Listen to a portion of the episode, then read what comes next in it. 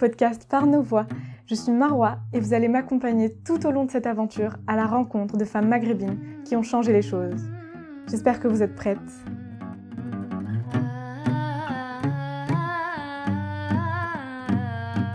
Je me trouve autour euh, d'un café avec euh, Nadia Boucheni, journaliste, cofondatrice et rédactrice du média euh, Dialna, média qui donne une voix aux personnes issues des minorités. C'est ça.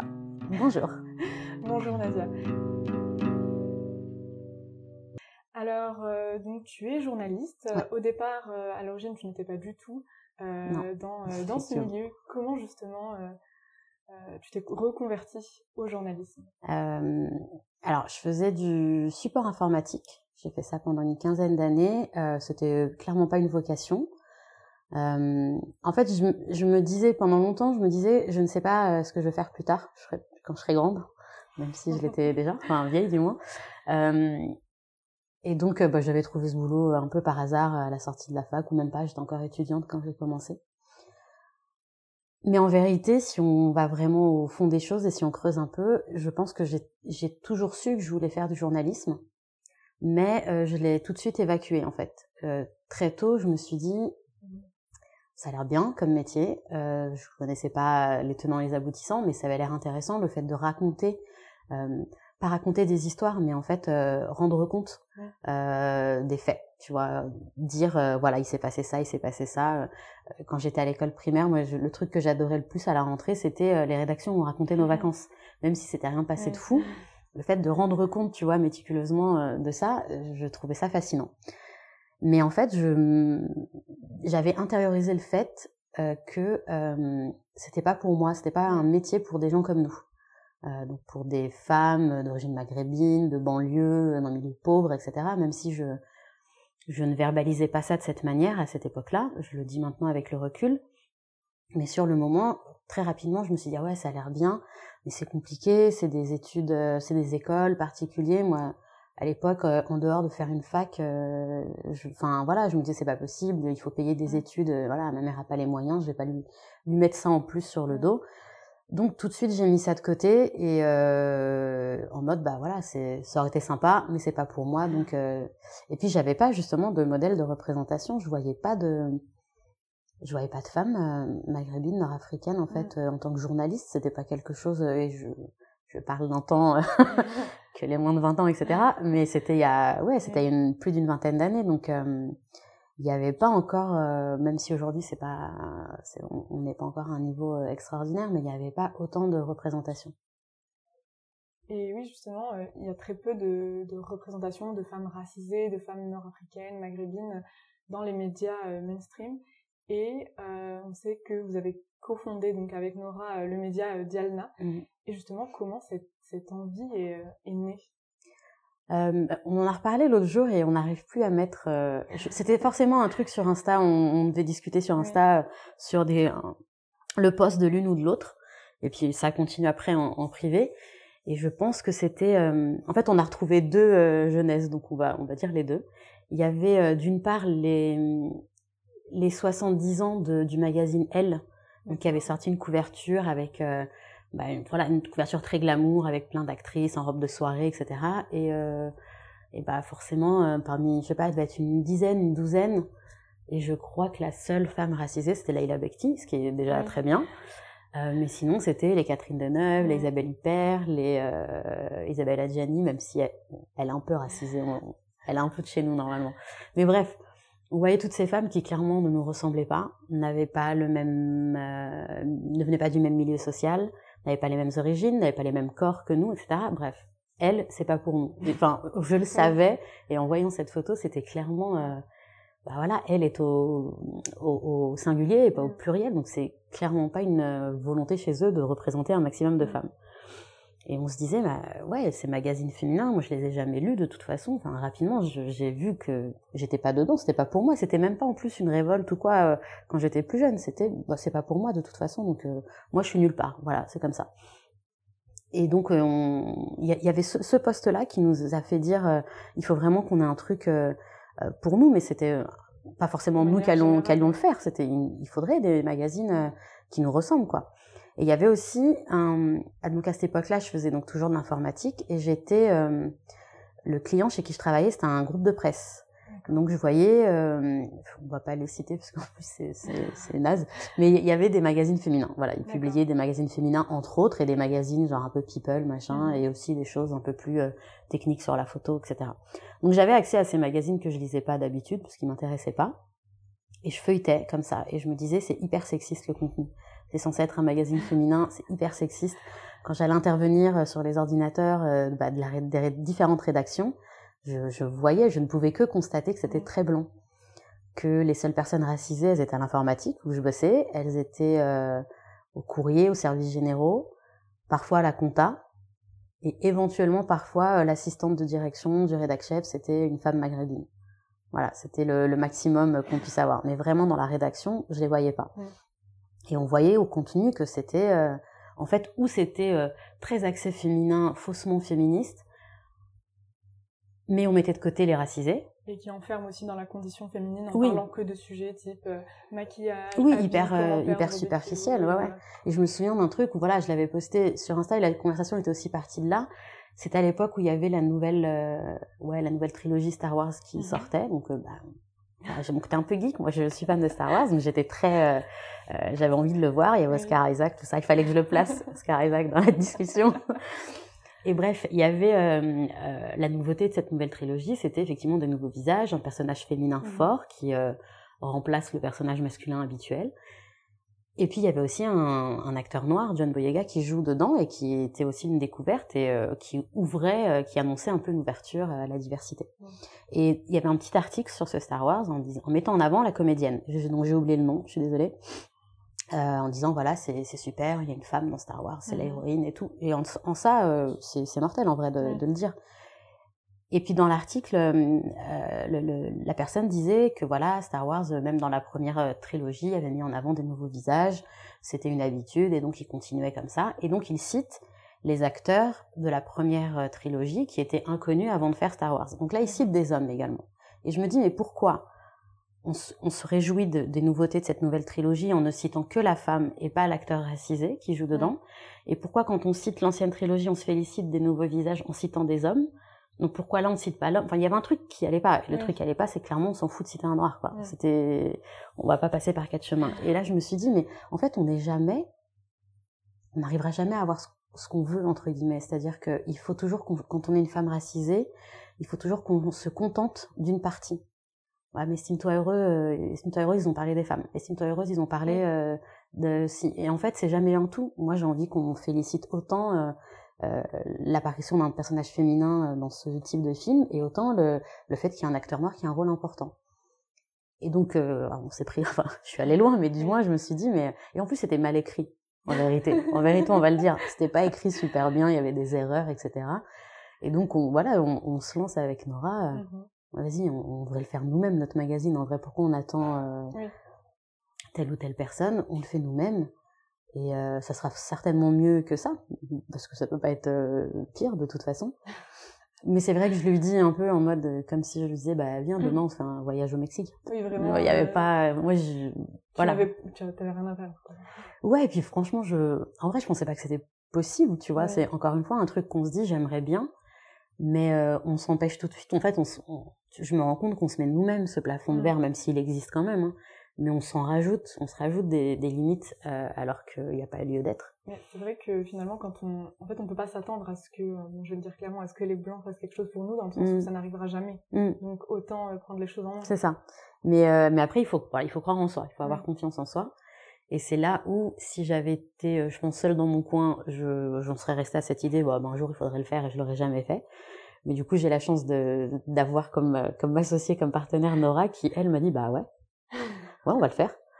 Ah, donc toi, tu, toi, tu ne plaisantes pas. toi, quand on te dit quelque chose, ouais, bon, on va le faire, vas-y. Bah, on va réfléchir au nom, on va réfléchir à ce qu'on veut mettre dedans, etc. Et je me suis retrouvée un peu euh, face au mur en mode ah ouais, mais... Parlé? mais voilà elle, elle en fait quand on lui dit un truc elle le fait après il a fallu quelques mois parce que j'étais j'étais prise dans ce boulot qui en plus me rendait malade donc j'allais voilà c'était pas une super période j'ai eu un long arrêt maladie un accident machin et une fois que j'ai repris le boulot, donc ça c'était peut-être en fin d'année 2015, fin 2015, non, ouais, fin 2015, début 2016, qu'on s'est dit, euh, on a cette idée. Et puis je me suis retrouvée au chômage, du coup j'ai fait une rupture de contrat parce que ça mmh. n'allait plus et que je sentais que là vraiment j'étais à bout, mmh. euh, en juin 2016.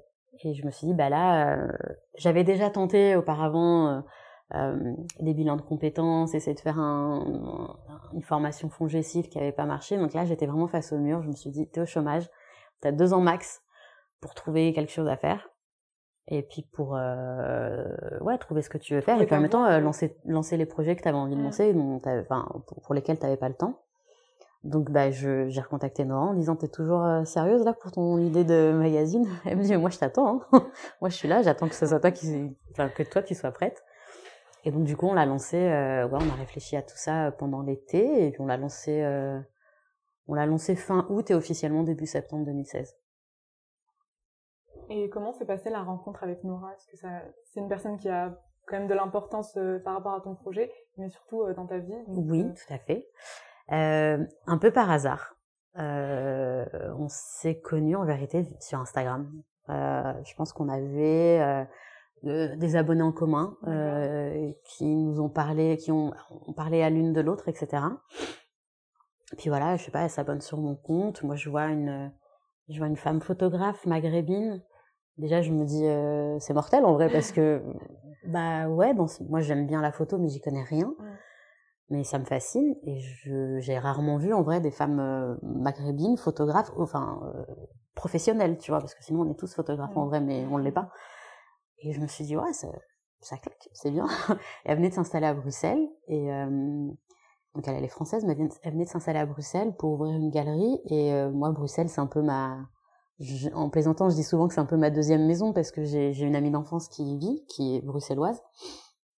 Euh, nos familles se connaissent depuis le, le Maroc. Et, et, du coup, bah, Bruxelles, j'y allais souvent. Moi, je, voilà, c'est vraiment une ville que j'apprécie. Et mmh. je me dis, c'est mortel, la meuf, elle est photographe en Belgique, elle ouvre une galerie, c'est ça claque et je vois ses photos et je me dis waouh la meuf elle a du talent en plus bon bah je m'abonne voilà sans au début sans plus on n'a pas parlé tout de suite et puis bah rapidement on a on a échangé on s'est euh, voilà on s'est bien entendu et puis je pense quelques mois après bah j'avais justement prévu un week-end euh, à Bruxelles et elle m'avait dit bah écoute dès que t'es passage euh, dis-moi et puis comme ça je te ferai visiter son loft qui était une galerie aussi et voilà, je te prendrai en photo, on discutera. Je, bah oui, ok.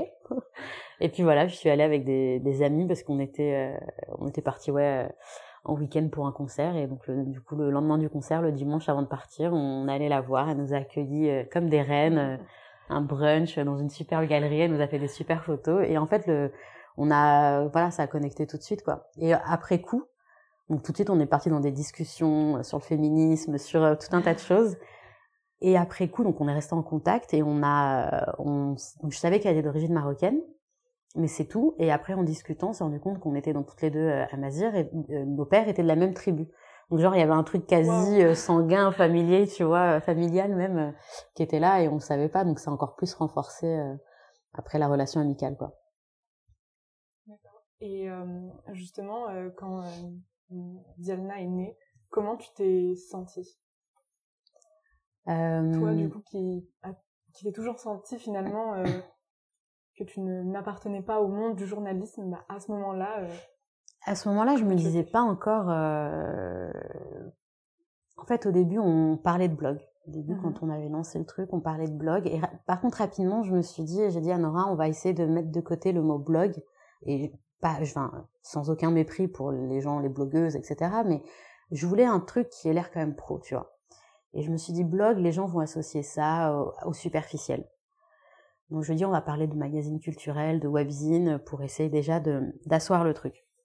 Mais je me voyais, euh, je me voyais pas comme journaliste. Pour moi, je l'étais pas encore. Et je savais pas. Euh, J'étais hyper contente que le truc sorte. On avait bien bossé dessus, etc. Mais dans ma tête, euh, je savais pas si on allait euh, Enfin, j'avais peur que très rapidement on ne trouve plus rien à raconter en fait. On se dise bah ok ça y est on a fait quatre articles c'est bon les gars salut. Alors que non, enfin bien bien entendu une fois que tu commences à creuser à te dire bah on manque de représentation dans tel tel domaine et en plus comme on a ouvert la, la, la, ligne éditoriale, on s'est pas contenté de parler que des femmes maghrébines. On, on, a, on a, discuté justement, est-ce qu'on allait parler que de femmes, que de maghrébins, que ceci, cela. On s'est dit qu'on allait vraiment euh, ouvrir au maximum pour parler de, bah, en gros, de tous les racisés. Donc euh, clairement, on a de quoi raconter des choses pendant des années, tu vois. Mais sur le au moment, avant de commencer, je savais pas. Enfin, j'avais peur justement qu'on se retrouve sans inspiration rapidement. Donc en fait, c'était surtout ça que j'avais en tête, ne pas avoir toujours des idées pour euh, pour euh, faire des articles. Mais je me considérais pas encore comme journaliste. Euh, et puis j'avais pas les codes, j'avais pas même dans l'écriture, euh, j'étais pas encore. Euh, j'écrivais comme je le sentais, mais il y avait, si, voilà, si on prend les premiers articles, ils sont pas aussi aboutis que ceux d'aujourd'hui. Après, c'est en constante évolution. Mais je, ouais, je me disais pas journaliste encore, parce que pour moi c'était un truc. Euh, voilà, être journaliste, il fallait avoir le diplôme, il fallait exercer aussi réellement dans une rédaction, euh, travailler pour soi à son compte, quand bien même on fait des interviews, des articles. Je, ouais, j'ai envie de dire, ça fait pas forcément de toi une journaliste. Il faut, euh, il faut vraiment avoir, euh, euh oui, publier vraiment pour moi dans une grande, enfin une grande rédaction, une rédaction réellement, voilà, professionnelle, etc. Donc j'avais encore ce ce petit décalage, même si je me disais, ok, ça a l'air quand même vraiment bien. Et en vrai, je vois que c'est quand même ça que je veux faire. Donc petit à petit, la première année de du magazine, c'était ma première année au chômage. Euh, je, on va pas se mentir, j'ai vécu ma belle vie. c'était top. J'ai rattrapé tout ce que, bah, euh, tout ce que j'avais pas pu faire pendant que je bossais, les événements auxquels je pouvais pas aller parce que j'avais des horaires en décalé, etc. Je pouvais y aller. Et du coup, bah, tu crées des, enfin voilà, tu fais aussi du réseau, tu crées des rencontres et ça t'amène à d'autres, euh, à d'autres choses aussi pour le, pour le magazine.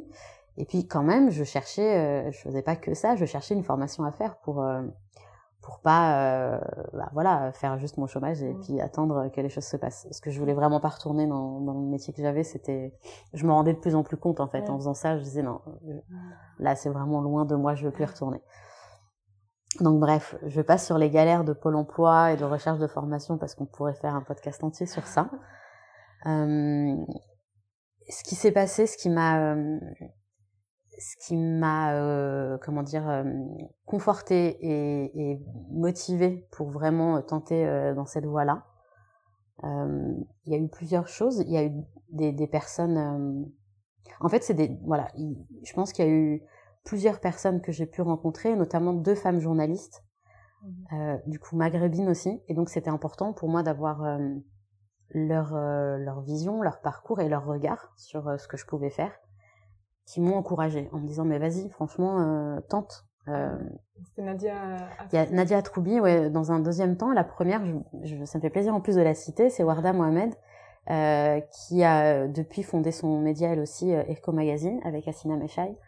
Et euh, Walda, c'est vraiment une. Enfin, moi, je la suivais avant sur Twitter. Je l'ai découvert quand elle était en Égypte. Et j'ai été impressionnée de la qualité de son travail. Et je me suis dit, mais euh, encore aujourd'hui, je pense que voilà, pour arriver à son niveau, il en faut beaucoup. Et euh, et je comprends pas que les rédactions ne, ne se l'arrachent pas en vérité, parce qu'elle a, elle fait un travail exceptionnel. Et donc euh, voilà, je l'avais rencontrée à deux trois événements qu'elle organisait. On avait un peu sympathisé. Et puis elle avait euh, elle avait apprécié la démarche de Dialna. Et donc, elle, euh, voilà, je lui en parlais, je disais, bah, j'aimerais faire ça, mais je sais pas trop, quelle mhm. formation, c'est long, machin. Et elle me conseillait de, de toute façon, continuer à écrire. Et puis, bah, après, pourquoi pas proposer directement euh, euh, des piges, des sujets à des, à des rédactions, sans forcément passer par une formation ou autre. Et je lui disais, moi, j'avais besoin de, j'avais un problème de légitimité, déjà de mhm. base. Quand j'ai fait, moi, ma carrière, entre guillemets, en informatique, j'avais pas étudié ça. Donc, je me suis confrontée très rapidement au fait que j'avais pas les mêmes euh, les mêmes compétences, les mêmes connaissances techniques mhm. que mes autres collègues. En même temps, j'avais d'autres capacités que eux n'avaient pas, qui étaient un peu plus humaines. Euh, mais j'étais confrontée rapidement. On, on, voit les limites en fait, tout simplement en technique. Après, tu apprends sur le tas, mais il y a quand même des choses qui voilà qui ne sont pas là. Et je voulais pas recommencer une carrière, quel que soit le domaine, sans bagage, en me disant bah voilà, j'ai les bases et après je peux me débrouiller toute seule. Mais bon, du coup, elle m'a quand même conseillé euh, de bah, de pas lâcher, de continuer, d'écrire malgré tout. Et effectivement, ensuite, j'ai rencontré Nadia euh, Atroubi Sapsaf, qui est donc la rédactrice en chef du Courrier de l'Atlas. Et, euh, et, très tôt dans Dialna, j'avais fait un article sur, un, sur son premier roman, je crois que c'est son premier, en tout cas de ses romans qui était sorti. Je vais essayer de me souvenir du titre. Non, c'est un titre qui est beaucoup trop long pour cette heure-là. Euh, ce, non, ce sont nos enfants. Ah oui, ce sont euh, et nos frères. Oui, ce sont nos frères et leurs enfants sont nos enfants. Quelque chose comme ça. Je suis désolée, Nadia, si t'écoutes. euh, mais en tout cas, c'est un très beau roman, je vous le conseille. et, euh, et donc, on se rencontre, on discute. Elle avait, euh, elle avait été touchée euh, par l'article. Et puis, on, voilà, on, elle me parle un peu de son parcours et, et elle m'encourage aussi à continuer à écrire. Elle me dit qu'elle aussi, elle avait monté un magazine pendant plusieurs années, que c'était fatigant, mais que c'était très satisfaisant. Et elle me parle d'une donc voilà on discute de la des possibilités de formation pour améliorer l'écriture etc et elle me parle d'une école en disant moi j'ai eu pas mal de stagiaires de pigistes qui sont passés dans, par cette école. Apparemment leur formation est très bonne le niveau d'écriture est très bon. Tente c'est un truc en reconversion et tout. Et il se trouve que moi cette école je la connaissais. Je l'avais j'étais déjà allée à leur journée porte ouverte quelques années auparavant. Donc l'école, c'est euh, l'école des métiers de l'information, EMI-CFD. Euh, ils ont une branche en journalisme, une branche en photo, en com, en édition, en graphisme, etc. Donc ils sont assez variés. Et j'ai été allée, et moi j'étais allée plus vers la communication, parce que mmh. encore une fois le journalisme, je le voyais de loin. J'ai entendu, j'ai participé à la, à la, réunion de présentation. Et à l'époque, je m'étais dit, ouais, ça, ça a l'air bien quand même, mais non, c'est pas pour moi. Tu vois, de moi-même, en fait, je me suis, euh, je me suis interdit le, le truc. Et donc elle me parle de ça et je lui dis mais en plus je reçois toujours leurs mails, je vois les trucs passer, ai porte ouverte machin, mais j'avais vraiment fermé cette porte. Et elle me dit bah vas-y, non, euh, regarde quand quand quand t'es la prochaine euh, journée porte ouverte, vas-y, inscris-toi pour les tests d'admission, euh, franchement tu peux. Et en fait j'avais juste besoin de ça, ce qui est c'est bête en soi, mais il, me fallait au moins voilà qu'une ou deux personnes qui me ressemblent en plus, qui aient des parcours voilà, on dit un peu des mêmes genres de d'environnement, me disent bah si en fait t'en es, cap es capable de ce que je vois tu en es capable. Et de toute façon euh, c'est pas interdit ça, ça t'est pas interdit. Donc vas-y essaye. Et en fait à partir de là je pense qu'il y a un, truc qui s'est euh, débloqué dans ma tête. Et je me suis euh, je me suis autorisée à partir de là. Donc du coup j'ai fait je suis allée à la réunion je me suis inscrite pour les tests d'admission. J'ai passé les tests j'ai passé l'oral. Et donc après ils m'ont appelé pour me dire que j'étais prise pour la rentrée suivante. Et là Là, j'ai merci. Et moi, je, encore une fois, je passe sur toutes les galères d'inscription administrative, Pôle emploi, machin, hop. Et là, j'ai commencé à me dire, ok, peut-être que effectivement, euh, je, je, peux commencer à me dire journaliste, même si euh, j'ai attendu la fin de la formation pour me dire vraiment journaliste. Euh, ça commençait à être. Mais c'est vrai que toute l'expérience, du coup, ben, on va dire la première année de Dialna m'a renforcé dans ma Oh non, c'est pas français, m'a réconforté dans l'idée que je voulais vraiment faire ça, que ça m'intéressait et que je m'épanouissais aussi mmh. euh, et que c'était possible. Donc l'un a servi l'autre et inversement. tu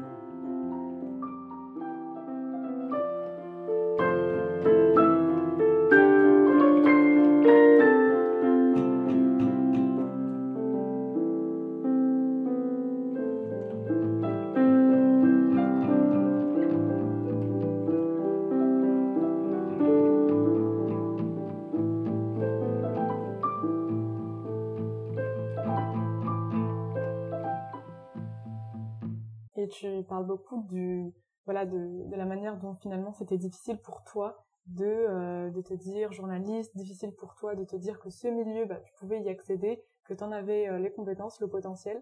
Et justement, est-ce que tu penses que c'est euh, ce syndrome un peu de l'imposteur c'est pas commun dans notre communauté? Parce que finalement dans, les médias on est représenté de manière très négative et donc on a du mal à avoir finalement une image positive de nous-mêmes. Bah, tout à fait, c'est en fait de, depuis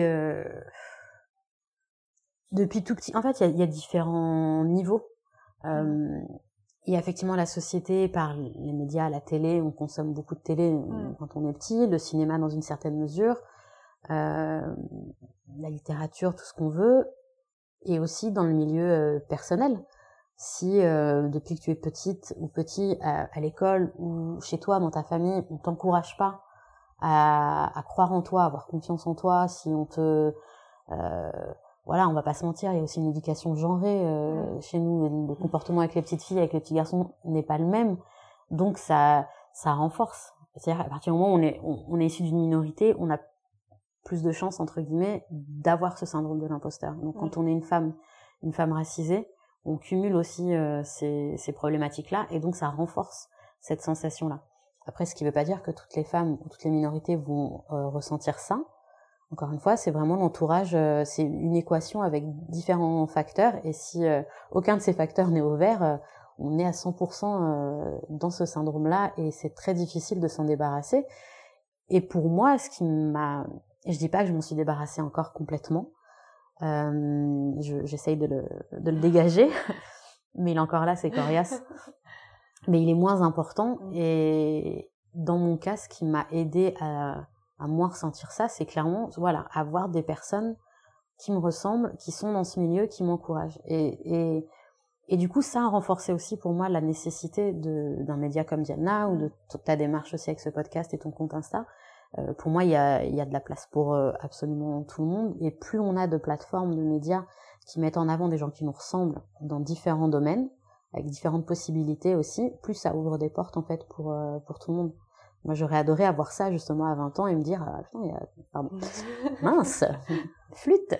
Il y a, il y a toutes ces possibilités, toutes ces femmes différentes font des, ont des carrières différentes et et d'une part c'est possible et d'autre part, bah voilà, allons voir comment elles elles y sont arrivées par quoi elles font passer et puis peut-être que moi ça peut m'aider à, à, voilà contourner des obstacles etc mais sinon quand, quand on n'a pas ça c'est hyper difficile de se projeter.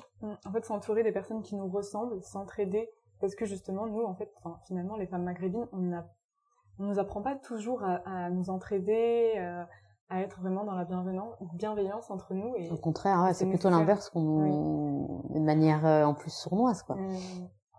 Et quand tu parles de toutes ces femmes, euh, tu as eu euh, la chance de les interviewer. Donc qu'est-ce que euh, qu'est-ce que ça fait finalement d'avoir rencontré toutes ces femmes, de les avoir interviewées, d'avoir discuté avec elles, d'avoir créé des liens? Euh... Alors bah, c'est un mot qui est un peu galvaudé, mais euh, je vais quand même le dire.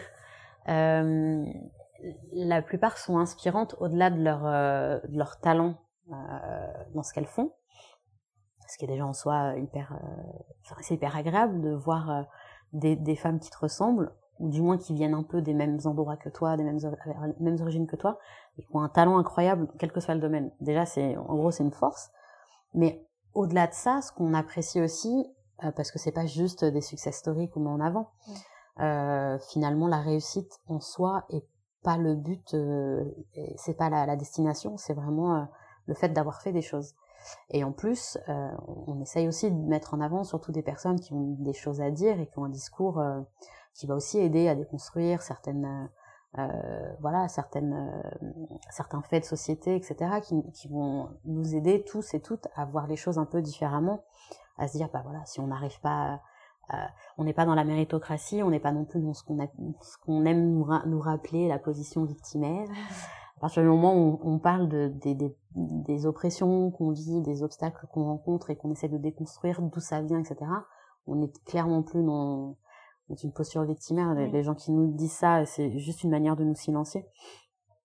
Donc déjà, c'est ça, c'est vraiment euh, hyper inspirant et de se dire, bah ok, on est, on est dans on est dans la bonne voie en vrai avec ce qu'on veut mettre en place, euh, un genre de catalogue virtuel de toutes les possibilités. Euh, des femmes et pas que parce que sur Diana on, ne parle pas que mm. des femmes on a quelques hommes quand même. On est tu sais c'est comme euh, je suis pas raciste j'ai un ami noir. Nous c'est voilà on n'est pas raciste on a on a quelques blancs sur Diana et puis on n'est pas misandre on a quelques hommes. Euh, mais ils sont sélectionnés euh, avec précaution. Euh, mais voilà je pense que le, le premier truc c'est ça c'est un boost en fait. Tu vois des fois on se dit et puis on a rencontré aussi des gens qui n'étaient pas dans ce truc-là, qu'on a interviewé. Après coup, on se dit euh, non, en fait, on aurait, voilà, ça s'est pas bien passé et du coup, ça casse un peu toute la dynamique, mais euh, c'est très rare, heureusement. Euh, elles sont moins nombreuses que celles qui, qui sont inspirantes. Et puis effectivement, bah, pour certaines, sont devenues des amies par la suite. Pour d'autres, on, on continue à suivre un peu ce qu'ils et elles font. Et, et idéalement, c'est vraiment créer une communauté au sens noble du terme euh, avec les lecteurs, les lectrices, et puis aussi avec les gens euh, qu'on a interviewés pour qu'on continue à voilà à, à, suivre ce que font les uns les autres et mm. puis à se donner de la force. Le le but vraiment pour moi, c'est de quand, quand je dis euh, ce magazine il est fait pour nous, par nous, il parle de nous, c'est un nous collectif très large. Et le but est que chacun et chacune euh, se reconnaisse à un moment donné, que ça donne de la force à ceux et celles qui, qui doutent comme j'ai pu douter, et puis que entre différentes personnes qui lancent des structures, qui ont des démarches comme ça indépendantes, on s'entraide aussi entre nous. Parce que si on fait des choses chacun dans notre coin, au final, ça n'a pas d'intérêt que telle personne ait lancé un média, que telle personne ait lancé euh, une maison d'édition, je pense, je pense à Wafamamesh, que telle personne ait fait un livre et fait voilà un podcast, etc. Le but est qu'à la fin, chacun, les uns des autres, on parle, euh, enfin voilà, on met en avant aussi euh, les parcours de tout le monde. Je sais pas si tout le monde est dans cette démarche, mais on essaye nous de l'être et de, de s'entourer de personnes comme ça. Et aujourd'hui, Dialna, comment ça avance? Comment ça avance, c'est-à-dire? Euh, Qu'est-ce qu'il en est aujourd'hui? Enfin, du coup, tu te concentres que sur euh, Diana en ce moment euh, Non, non, bah on a, on... alors Diana pour le moment, on n'a pas de, on ne gagne pas notre vie avec, donc on doit travailler à côté. Mmh. c'est le côté un peu moins sympa, mais voilà. Donc il faut partager notre temps entre entre le boulot qui paye et ça. et ça, ça prend déjà beaucoup de, de travail donc, et beaucoup de temps. Donc voilà, il faut essayer d'équilibrer ça. Mais euh, mais clairement, je sais que je pourrais gagner et je pourrais travailler plus à côté et donc gagner plus, et être un peu plus à l'aise dans ma vie et faire moins de Diana, mais ça me, il me manquerait le, le truc principal. Donc, euh, donc on essaye d'équilibrer et donc là, on a, au moment où on enregistre, on vient de reprendre depuis deux semaines et on a passé tout le mois de septembre. Euh, donc on est en septembre, c'est un petit spoil. Je sais pas quand ça sera diffusé. Euh, et il nous reste encore euh, quelques jours. On a enregistré en avance du coup plein de podcasts pour pouvoir les diffuser euh, mm. euh au fur et à mesure de l'année. Et puis je pense qu'on prendra les enregistrements un peu plus tard, en fonction de comment la situation pourra évoluer ici. Euh, donc voilà, la grosse nouveauté, c'est vraiment ça cette année, un peu plus de, de podcasts réalisés de manière un peu plus professionnelle que ce qu'on avait, et puis bah euh, que ce soit en fait une nouvelle porte d'entrée euh, pour certains qui euh, je sais pas veulent pas forcément lire ou ne sont intéressés peut-être que par les questions du coup de femmes nord-africaines. Et voilà mais sinon on va continuer avec les les articles toutes les semaines les les playlists tous les mois les sons du lundi tous les lundis et puis voilà on verra comment comment l'année va se passer mais je pense qu'on va essayer de tenir le rythme comme ça comme on l'a fait depuis depuis 4 ans maintenant. Et euh, pour le futur euh, de Diana, des projets euh, euh... On a du mal à se projeter vraiment longtemps enfin, sur du long terme. Donc on est un peu au jour le jour. Euh, idéalement, on, aimerait avoir, euh, on aimerait avoir une plus grosse équipe, et pour avoir une plus grosse équipe, il faudrait pouvoir payer les gens, donc on n'en est pas encore là. Euh, je pense qu'on va essayer de, ça fait ça fait longtemps qu'on se le dit et voilà, on n'a pas eu le temps de se poser juste pour ça, mais de au moins se monter en association peut-être, essayer de de voir comment on peut euh, hein. on peut euh, aussi impliquer du coup les gens qui nous lisent depuis longtemps, qui nous suivent depuis longtemps et qui ont envie de de se lancer dans l'écriture ou dans autre chose d'ailleurs. Ponctuellement, on a euh, ponctuellement on, on, on, a des collaborations, des jeunes mmh. femmes, des hommes aussi. Au, au début, ça a commencé par des hommes d'ailleurs qui nous ont proposé des textes.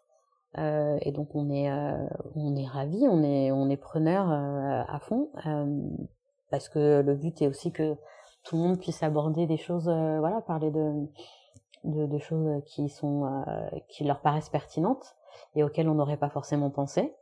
donc bah on, on, on, est ouverte aux contributions extérieures. Encore une fois, on, on peut vous payer un café, voilà. Ça, ça, c'est quand même un peu euh, ça, ça, ça m'emmerde en gros de pas pouvoir payer les gens qui euh, veulent bien écrire pour nous. Parce que voilà. c'est déjà, euh, beaucoup. Mais euh, non non mais bon voilà inchallah si on arrive à, à, à grossir vraiment et à faire à en faire quelque chose on pourra ponctuellement voilà rémunérer ou au moins offrir quelque chose aux gens. euh, donc voilà, donc si vous avez si vous avez envie d'écrire euh, sur euh, quoi que ce soit, euh, contactez-nous, on prend, mmh. on est ouvert, on est ouvert à tous les sujets, du moment que ça colle à la ligne éditoriale, il n'y a pas de souci. après, je sais que déjà pour l'année dernière, je voulais le faire, mais il y a le Covid qui est passé par là et il est encore présent, donc je sais pas si on pourra le faire, mais j'ai vraiment envie d'organiser des événements, des discussions en, en, live, quoi, avec avec du public Rencontrer les personnes qui vous suivent, ça serait hyper Ouais, voilà, rencontrer les gens qui nous suivent, avoir des discussions, pardon, avec euh, avec des invités, comme on peut avoir sur les podcasts ou dans nos pages. et vraiment créer en fait des échanges. Je me suis rendu compte, là je parlais du mois où on enregistrait donc les quelques épisodes du podcast Les Conversations. Mhm.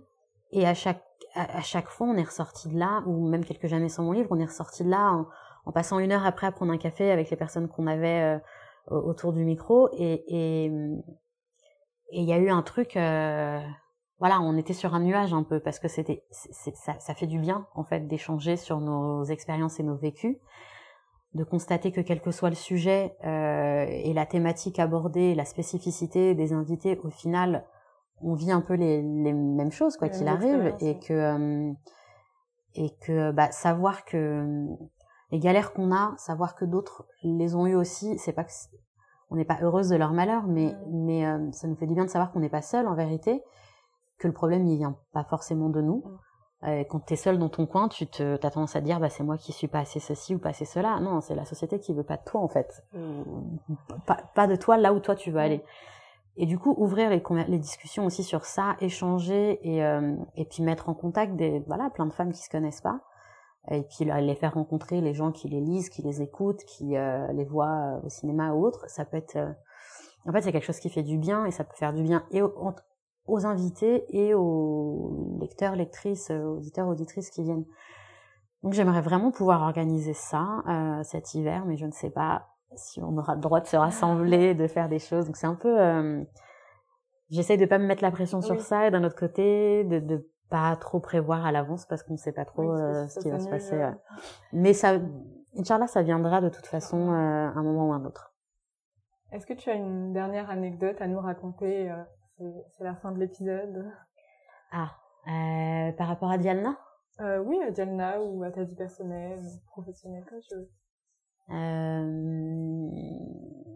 Tu es libre. Je vais essayer de te donner un conseil. Genre, genre moi, je donne des conseils. Mais, euh... alors, c'est hyper facile à dire maintenant. Mhm. Mais en gros, euh, croyez en vous, en fait, quelle que soit la chose que vous avez envie de faire depuis toujours. Euh, en vrai, faites-le. Faites-le et essayez de, essayez de jauger dans vos entourages les personnes qui vont euh, vous encourager à vous lancer, même si ça paraît complètement absurde, même si ça paraît complètement euh, euh, inutile pour certains. Ces personnes-là, mettez-les de côté, ne leur dites pas, même à la rigueur, les projets que vous avez. Mmh. essayez de voir dans vos entourages vos amis, je sais pas si vous êtes étudiant à l'école, à la fac, autour de vous, ou même sur les réseaux sociaux. En vrai, les réseaux pour ça, pour ça, c'est hyper, euh, c'est hyper euh, pertinent et utile. Contacter les personnes que ça permet de mettre en relation, de contacter les personnes. Contacter directement les personnes qui vous paraissent inspirantes, qui euh, qui vous paraissent bienveillantes pour leur demander conseil. La plupart du temps, honnêtement, la plupart du temps, les gens répondent. Et puis, bah, s'ils répondent pas, tant pis. En fait, vous allez pas, c'est pas, c'est pas vous le problème, encore une fois mais vous allez bien trouver quelqu'un qui sera là euh, pour euh, ou vous conseiller, vous guider, ou tout simplement bah, lire ce que vous avez écrit si vous n'osez pas le faire lire à des gens proches, par exemple, euh, ou écouter ce que vous avez composé, ou je ne sais quoi. Mais vraiment, lancez-vous et ne vous dites pas c'est pas pour moi, il n'y a pas il y a pas de femmes comme moi qui ont fait ça, etc. Ou parce que vos parents ou vos je dis pas de pas écouter vos parents, mais mais que votre entourage vous dit non c'est pas pour toi, etc. Non, c'est vraiment quelque chose que vous avez à l'intérieur de vous, que vous avez envie de faire faites-le. En vrai, on s'en fout après de la réussite. Mmh. Savoir si ça va marcher, si vous allez percer ou pas. C'est pas. Surtout que la réussite, c'est très subjectif. Voilà, euh. tout est relatif. Et c'est pas ça en fait le, le but, le l'intérêt de, de ce truc-là, c'est c'est la démarche en fait, c'est de vraiment se lancer, de créer un truc à vous et de faire quelque chose qui vous fait euh, ouais, qui, vous, fait vibrer. Euh, Donc vraiment ne ne vous retenez pas. C'est euh, n'attendez pas euh, n'attendez pas 40 ans pour vous lancer dans un projet, même s'il n'y a pas d'âge pour le faire et que si moi je l'ai fait à ce moment-là, c'est que c'était à ce moment-là que j'étais prête. Mais vraiment ouais, ne vous ne vous fermez pas la porte vous-même parce qu'en vrai, euh, la société, elle est déjà là pour vous barricader euh, en dehors des, endroits où vous voulez aller. En tout cas, merci pour tout ce que tu fais euh, pour Diana. Merci, ben, merci à toi aussi pour ce projet, c'est vraiment top. Moi, j'aurais aimé avoir voir ça quand j'étais plus jeune. Merci, merci de donner la voix aux minorités et merci surtout d'avoir accepté cette invitation. Ben, je t'en prie, merci.